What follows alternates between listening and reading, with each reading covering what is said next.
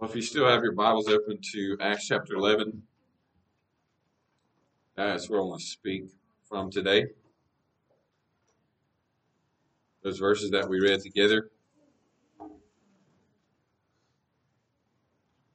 Sometimes you just don't get to always preach what you plan on preaching, and you preach what you feel in, in whatever way the Lord moves about in your heart and mind as you're reading the Word what you're supposed to do. So this is where we are today again in Acts chapter 11. And I trust God will bless His word. The blessings of the Lord make one rich, is what the writer of the Proverbs says. And the early church was certainly basking in the blessing of the Lord. As we're reading, if you read the book of Acts, by the time you get to chapter 11, the Spirit was definitely moving uh, through the gospel with great power. Um, the risen Christ was proving to be not just the Messiah promised to the Jews, but also the hope for the Gentiles as well. And men were finding themselves in uncomfortable positions and situations, having to get past their prejudices and their misconceptions about what they thought the Savior was going to be and what he was going to do exactly. And they were discovering that God was able to save all sorts of men from all kinds of places. And it's funny that in a lot of ways, the church is still having to get over those kinds of prejudices and those kinds of um, barriers that we sort of built up. We still need God to break down our misconceptions about what kinds of people God saves and how God works. Too often we're still blinded by those we see as lost causes. I mean, even if we never would say it, we all have to admit there are times we look at people and think, well, he's too far gone. She'll never get it. She's never can be redeemed. And some from our persuasion are even in our mind saying they're not elect. There's no way. But God gets us past that by saving people that we think might be unredeemable. And we need to be reminded often that there are no obstacles too high for God's grace to overcome. But on the other hand, we also think because we're doing the right things, avoiding the wrong things, since our theology is good, or at least better than most, or that we follow certain principles, then we seem to think everything will go smoothly and right. And there's a ditch on both sides of that. Sometimes as Reformed Baptists, we need to be reminded that what we really need in our church and in our lives is the same thing that happened in the book of Acts. And that was that the hand of the Lord was on the people of God. That the hand of the Lord was on a situation. And that the hand of the Lord was on the church. I don't typically do this, concentrate on one little bitty part of a passage. But I think this is a very interesting phrase. The hand of the Lord. It's employed in the Old Testament often, but in the New Testament, three times, all by Luke. One in the very beginning of Luke's gospel, he refers to John the Baptist as one whose life, obviously, the hand of the Lord was upon. And then he uses it here. And then later in chapter 13, when there's a magician who's hindering the work of the gospel, you may remember. And so Saul and Barnabas there um, rebuke this magician and tell them, tell him the hand of the Lord is going to be upon you, and it's not in a good way. So what's interesting in the Old Testament, it's used a lot of times, and it's used both in a bad way, the hand of the Lord is going to be upon you, and it's not going to be a good thing, but also as a blessing, the hand of the Lord is going to be upon you. And one of the reasons I chose Joshua chapter 4 is there was a lot of reading in there, but I wanted you to see right at the end of that passage that the Lord says um, through Joshua that the hand of the Lord is mighty, that you may fear the Lord your God forever. So in that passage, it was used both ways. The hand of the Lord was upon the people to bring them out of the uh, bondage of Egypt all the way finally to the promised land. But also, with all those things he reminds us of, you go back and look, the hand of the Lord was upon Egypt in a bad way. From the plagues to the crossing of the sea and then crashing back on and the enemies that are about to be destroyed to give them the promised land. So this phrase, the hand of the Lord, is used in the Old Testament in a good way and a bad way. And even in the New Testament, it's still used to symbolize that the hand of the Lord is heavy. And it can bring about retribution, divine judgment, injustice, and it also can bring about the will of the Lord and grace and peace and mercy. And I think maybe uh, the reason it's not used as much in the New Testament is because ultimately the hand of the Lord is seen in Christ, of course, conquering the enemies, and that has been done once for all, and they are conquered. And so maybe that's why it's not used as much. But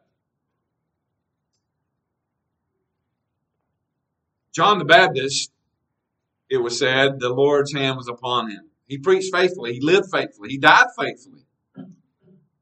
He did all those things he did, though, not because John the Baptist was so great, but because the hand of the Lord was upon him. We need to be reminded of that. I mean, I think later that the Bible says something like, even in the kingdom, John the Baptist would be the least. He's just a man, but he's a man that God chose, and God's hand was upon him. And so here in our text, the hand of the Lord is upon the preaching of the church, and a great number of people turn to the Lord as a result. And I believe Luke's usage of this phrase is very important because this is a major turning point for the church, a major turning point in history. The Jerusalem church has just been awakened to the fact that God has granted repentance of life to the Gentiles also. Peter's had a great awakening and had to go back to the church at Jerusalem and explain why he was eating with the forsaken Gentiles because God had poured out His grace on them too. The church is beginning to see this middle wall separation really has been broken down and obliterated. That there is no more Jew and Greek or Gentile, or as Paul says, there's no slave, no free, but Christ is in all. Christ is all and in all. It was a major hurdle that wasn't jumped but destroyed. God just broke it down which was his plan all along. But we just need to be reminded that it's not that these preachers and these missionaries, if you will, that were sent out and spread out because of different reasons, persecution mostly, they might have been very skilled. They might have been good orators. But it wasn't their methods or their methodology we can't just emulate emulate what they did to see the same results. I think that's why Luke reminds us the hand of the Lord was upon them. And so a great number believed and turned to the Lord. And so what I want to remind you about this morning is that what our church needs more than anything, not a better preacher, though y'all could use that. Not a better budget, though that would be great. We have great resources, Jonathan mentioned more resources would be better. But what we need is the hand of the Lord to be upon us. What we need in our family. What we need as husbands. What we need for our children. What we need for our marriages is that the hand of the Lord be upon us. That gracious, empowering, merciful hand of the Lord. Again, if you trace it through the Old Testament, it signifies troubling judgmental acts of God as well as the blessings of the Lord. The amazing thing is that sometimes God's hand was heavy upon his own people, but even then, the heavy hand of judgment and justice was also the kind and gracious and merciful hand of God at the same time. And so it might be for us in our lives. Here, the hand of the Lord was upon the church, and it scattered they were obeying what Jesus taught them. They were obeying the commission. Remind you, Jesus said, You will receive power when the Holy Spirit has come upon you, and you will be my witnesses in Jerusalem and Judea and Samaria and to the end of the earth. Go there, therefore, and make disciples of all the nations, baptizing them in the name of the Father, Son, and the Holy Spirit, teaching them to observe all things I've commanded you, and lo, I'm with you always, even to the end of the age. I think it's good just to be reminded often that God provides the enablement to go. You shall receive power from the Holy Spirit. And then he tells us to obey. But of course, the obedience to the commands of God are only possible for the people of God because we have the Spirit of God And when we obey, God is honored and pleased with that. But when we obey, it's because God has given us the ability to obey. So all glory, as we've mentioned recently several times, always goes back to God. So the New Testament church is amazing, and it's not wrong to try to look at the New Testament church and emulate it and say, what did they do and what did they practice? What did they abstain from? But at the end of the day, there's no magical formula. It is the hand of the Lord that we need above all these things.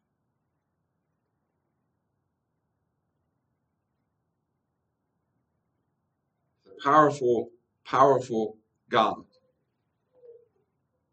So we need righteousness, which we don't have. We've been given that in Christ. We've been given His righteousness. And we need to obey His commands, which we can't do. So He gives us the desire and the ability to obey those so that when we obey them, all the glory is to Him. Ephesians 1.19 sort of points this out. What is the exceeding greatness of His power toward us who believe according to the working of His mighty power? Even the Bible points us to that. Everything that's good is God. The commands of God would be meaningless to us without the Spirit of God within us. A song again that we, we sang last week. The desire to follow your commands could only come from you. And it's how the church deals with issues by the hand of the Lord and the power of God that He gives to us. Fact, later on in verse 27 through 30, they dealt with the, up, the, the soon coming um, famine because the hand of the Lord was upon them. They took up a collection and sent it to other churches to prepare and get ready and help them. power of God is amazing and it does amazing things when the hand of the Lord is upon his people. I think too often we just forget, we don't recognize how powerful God really is. That he really is a God. Not only a God, he's the God. He is the only God. And he can do above and beyond all that we can think or ask. The Bible says exceedingly above that. He can save lost people, utterly lost people, and he can save people that we don't even think are very lost, but there's only lostness and salvation. But he can take churches and do amazing things. He can take a little fellowship like this and do remarkable things. I'm so excited that today we're going to baptize two more people. That's uh, was going to be three, but eventually we're going to get that done. But almost close to ten baptisms we've had uh, in this little fellowship. It's almost ten percent of our whole group. That's pretty remarkable to me. And who knows what God will do and how He will train up and raise up men and women out of this fellowship. It's the power of God that's remarkable. His power is unfathomable to us. There's a passage in Habakkuk 3 that says, His, talking about God, His splendor covered the heavens, and the earth was full of His praise. His brightness was like the light. The light rays flashed from His hand, and there He veiled His power. Speaking of the power of God, like in thunder and lightning, A.W. Pink commenting on Habakkuk 3 says, that passage I just read, he says, so inconceivable and so immense, so uncontrollable is the power of deity that the fearful convulsions which he works in nature conceal more than they reveal of his infinite power. I thought that was amazing. You hear the thunder roar and it shakes the earth, and the lightning it blows up in the sky. And Pink says that's concealing more than it's even revealing. The power of God is so amazingly huge. And I point that out to say, man, sometimes our problems are huge. Sometimes the weight of this life is overbearing and heavy. But the God who conceals more than the lightning and thunder in his power can certainly overcome our little problems with his hand. He can, he says, create a church that the gates of hell cannot prevail against. And I love hearing these stories about places like India. It's so foreign to us to, to be somewhere where 80% of the population would be something other than Christian. But yet the church is continually creeping into that and growing. The gospel overcomes. The power of God, the hand of the Lord upon these people. We've read these stories week after week of these amazing, remarkable people who overcome great odds and keep preaching the gospel, and the church keeps growing because the hand of the Lord is upon them.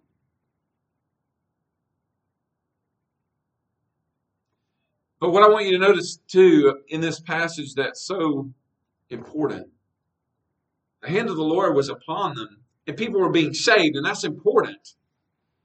But all too often, that's where we kind of stop, especially in the Baptist realm that we've all been a part of. The crusade mentality. Just get as many of them as you can in. Man, if, if the Lord saves one, it'd be worth it all. But the Bible never allows us to stop there. Fact, that's just the beginning. And the hand of the Lord is required mightily for any lost person to be awakened to where he is spiritually and to be saved and be redeemed out of the pit and to be brought into the family of God. That's a remarkable miracle, but God doesn't allow us to stop there. We have a great responsibility that doesn't end in baptizing new believers. And so we read here for an entire year in Antioch, they were teaching for an entire year. And why would Luke point that out? I believe because he's wanting us to take something to heart that's very important. Number one, the importance of the teaching ministry. He says very little. Many believed and came to the Lord. And uh, again, that's important. I mean, that's most important that people be saved. But then he says, this important thing, but for a year they stay there and they teach.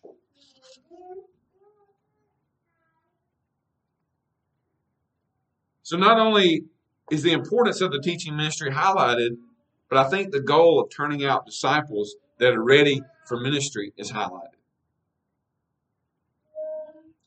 This word teach is very important it's not the same as the word used a couple times earlier where people were preaching Jesus. Some preached only, you may recall reading that passage, some preached only to the Jews, but some preached to the Hellenists, which were a mix and mostly Gentiles. The word there for preach, there's several words in the New Testament translated preach. That word simply means just to speak. They spoke Jesus and it's translated preach, which means really means to herald or announce. But this word here, where they took a year and taught the people, is not just to speak. It's a word which means to have or hold discourse with and instruct or to deliver a discourse, to teach didactically, if you know what that word means. In fact, if you saw the word in the Greek New Testament, it almost looks like the word didactic. So it means to argue for to convincingly teach, probably daily, I'm sure, maybe even multiple times a day.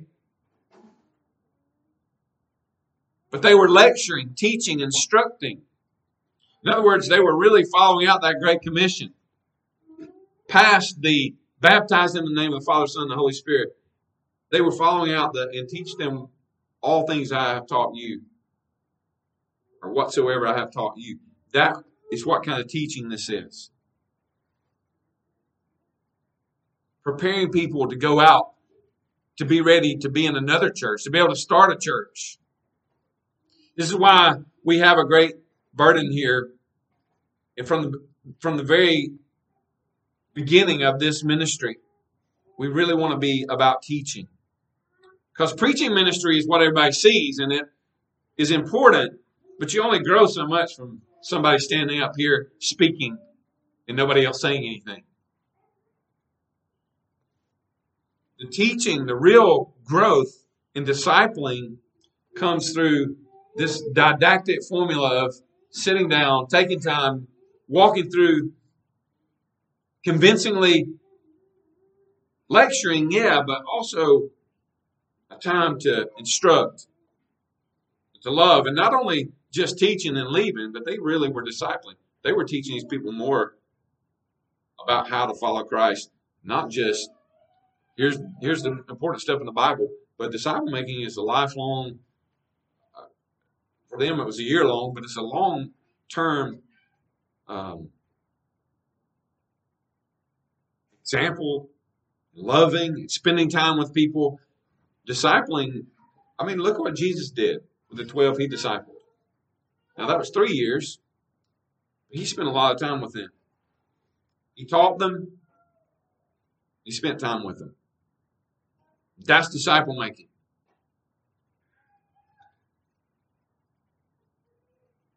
And I think that Luke goes on to let us know here that one year, this was done.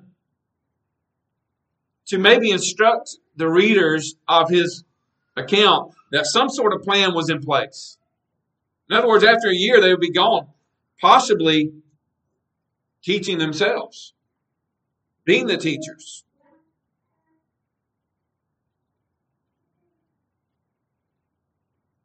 And I point that out to say, and I'm, I'm hoping and praying going forward, we've begun talking about this a little bit, but that our teaching and training will have a goal and a strategy to somehow, in some rel- relatively doable amount of time, that people who come to church here can leave here knowing what it means to be a follower of Christ and knowing how to teach somebody else that. If not, I think we're wasting our time. If we're just doing church, then in a few years, it'll just be a roller coaster. It'll be up and down. As long as we do things people like, they'll come. We don't do the things people like, they won't come. The typical stuff. We don't want the typical stuff. I'm willing to I'm willing to have a small fellowship of people that are learning and being discipled and taught in order to send them out to do who knows what kind of things. I feel like in a lot of ways that's how we have the best chance to complete the commission and go ye therefore in all the world. It's not us necessarily individually getting on a plane and traveling. Maybe we do, but maybe God raises up disciples from within us. They go places that we can't go. All of us don't get to go. I think too much time has been spent trying to make people believe you've got to reach the whole world. You've got to be a part of the ministry in the whole world right this very minute, or you're not being faithful. But I, I don't see I, what I see in the New Testament was a patient, a year long, several times a day. That's a lot. A patient, making a disciple and then letting the hand of the Lord do what it does and send people where it does, where he where they are to go.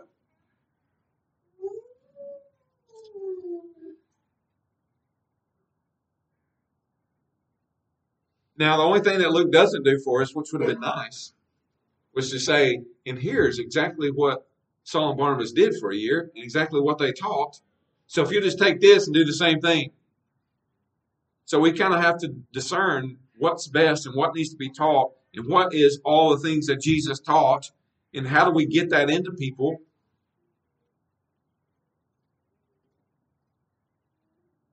but the lord recorded for us what we needed so i'm not questioning the inspiration of the lord uh, of the word of god or what was put in and what was left out i trust that god knows what he's doing there we don't necessarily have a manual but the Holy Spirit is ours, and He is our teacher. If we teach whatsoever Jesus has commanded, that's not hard to do. Go through the New Testament, find whatsoever He's commanded.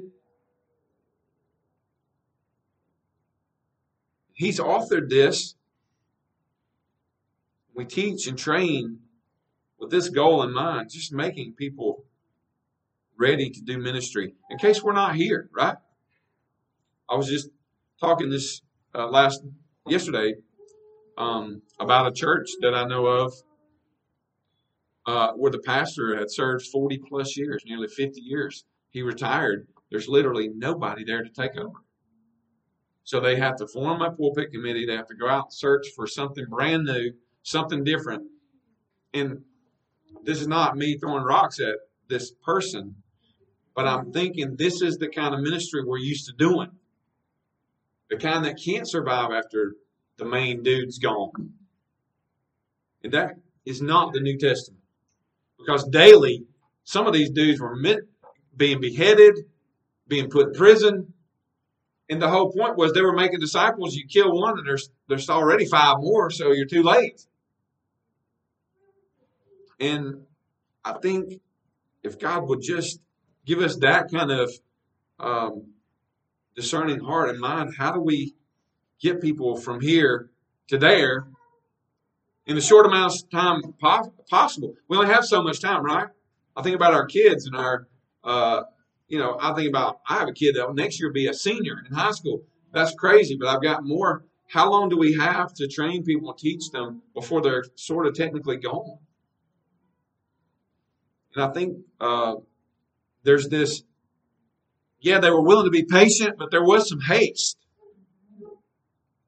We got to get this done.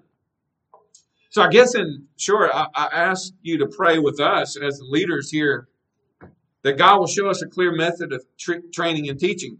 We teach what we have, meanwhile, but that God will show us, and not through some kind of new revelation, but just as we study His Word, God, what about your word do we need to get into people as fast as possible? All the main things that need to be get be given. And that you will pray with us along that line and also pray for yourself and ask God how you need to be involved in this. That we are able to narrow our focus and purpose to be doing this to transform our minds, as the Bible says, to have the mind of Christ, not be conformed to this world. I believe it's because of this teaching ministry that was going on that the Bible says to us that the church was first called Christians here at Antioch. They didn't call themselves that. That was the world around them called. The church didn't refer to themselves as Christians until the second century. So this was the world saying these are Christ followers. And we know because they're doing what Christ did to those that were around him. They're teaching him, they're teaching them the things he taught them.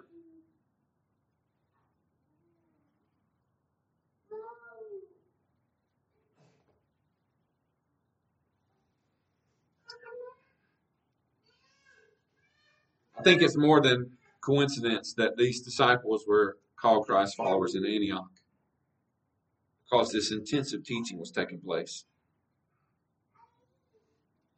So, gaining converts through preaching the gospel is one thing, and it's important. But a life sold out to the teaching all things whatsoever I've commanded you is another thing entirely. It seems that even the pagans in Antioch noted a different level of this movement because of the teaching ministry that's taken place.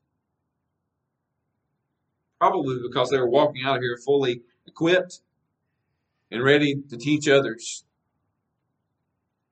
Man, that's what we want to do, right? I desperately want to have something that's going to outlive me. And the Lord allowed us to start this ministry. That was one of the things I, I just want above all else. I don't want this to be built on me. I don't want it to die with me.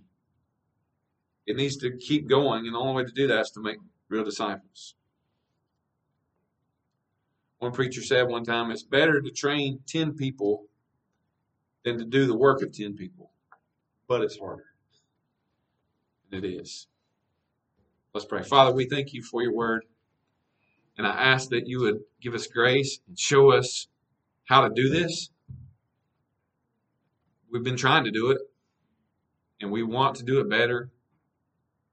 And so I pray that you would guide and direct us by your word and through the Spirit of the living God, that we be faithful, not only proclaiming the gospel and witnessing when we can, but that we be faithful making disciples and teaching, training the hard things, teaching people what they need to know about Christ. I really believe that the greatest way to avoid severe heartache and um, just utter sadness in this life is to know the things that the Word of God teaches about who you are and then who we are in Christ. And doesn't necessarily mean everything will be perfect and all our problems will go away, but it certainly is a better way of dealing with the heartaches and the hardships of this life than just getting baptized, saved and baptized, and then never learning anything about who you are. So I pray you would help us to do that, be faithful in it, and give us minds to receive the word and hearts that desire to know it. We pray this in Jesus' name.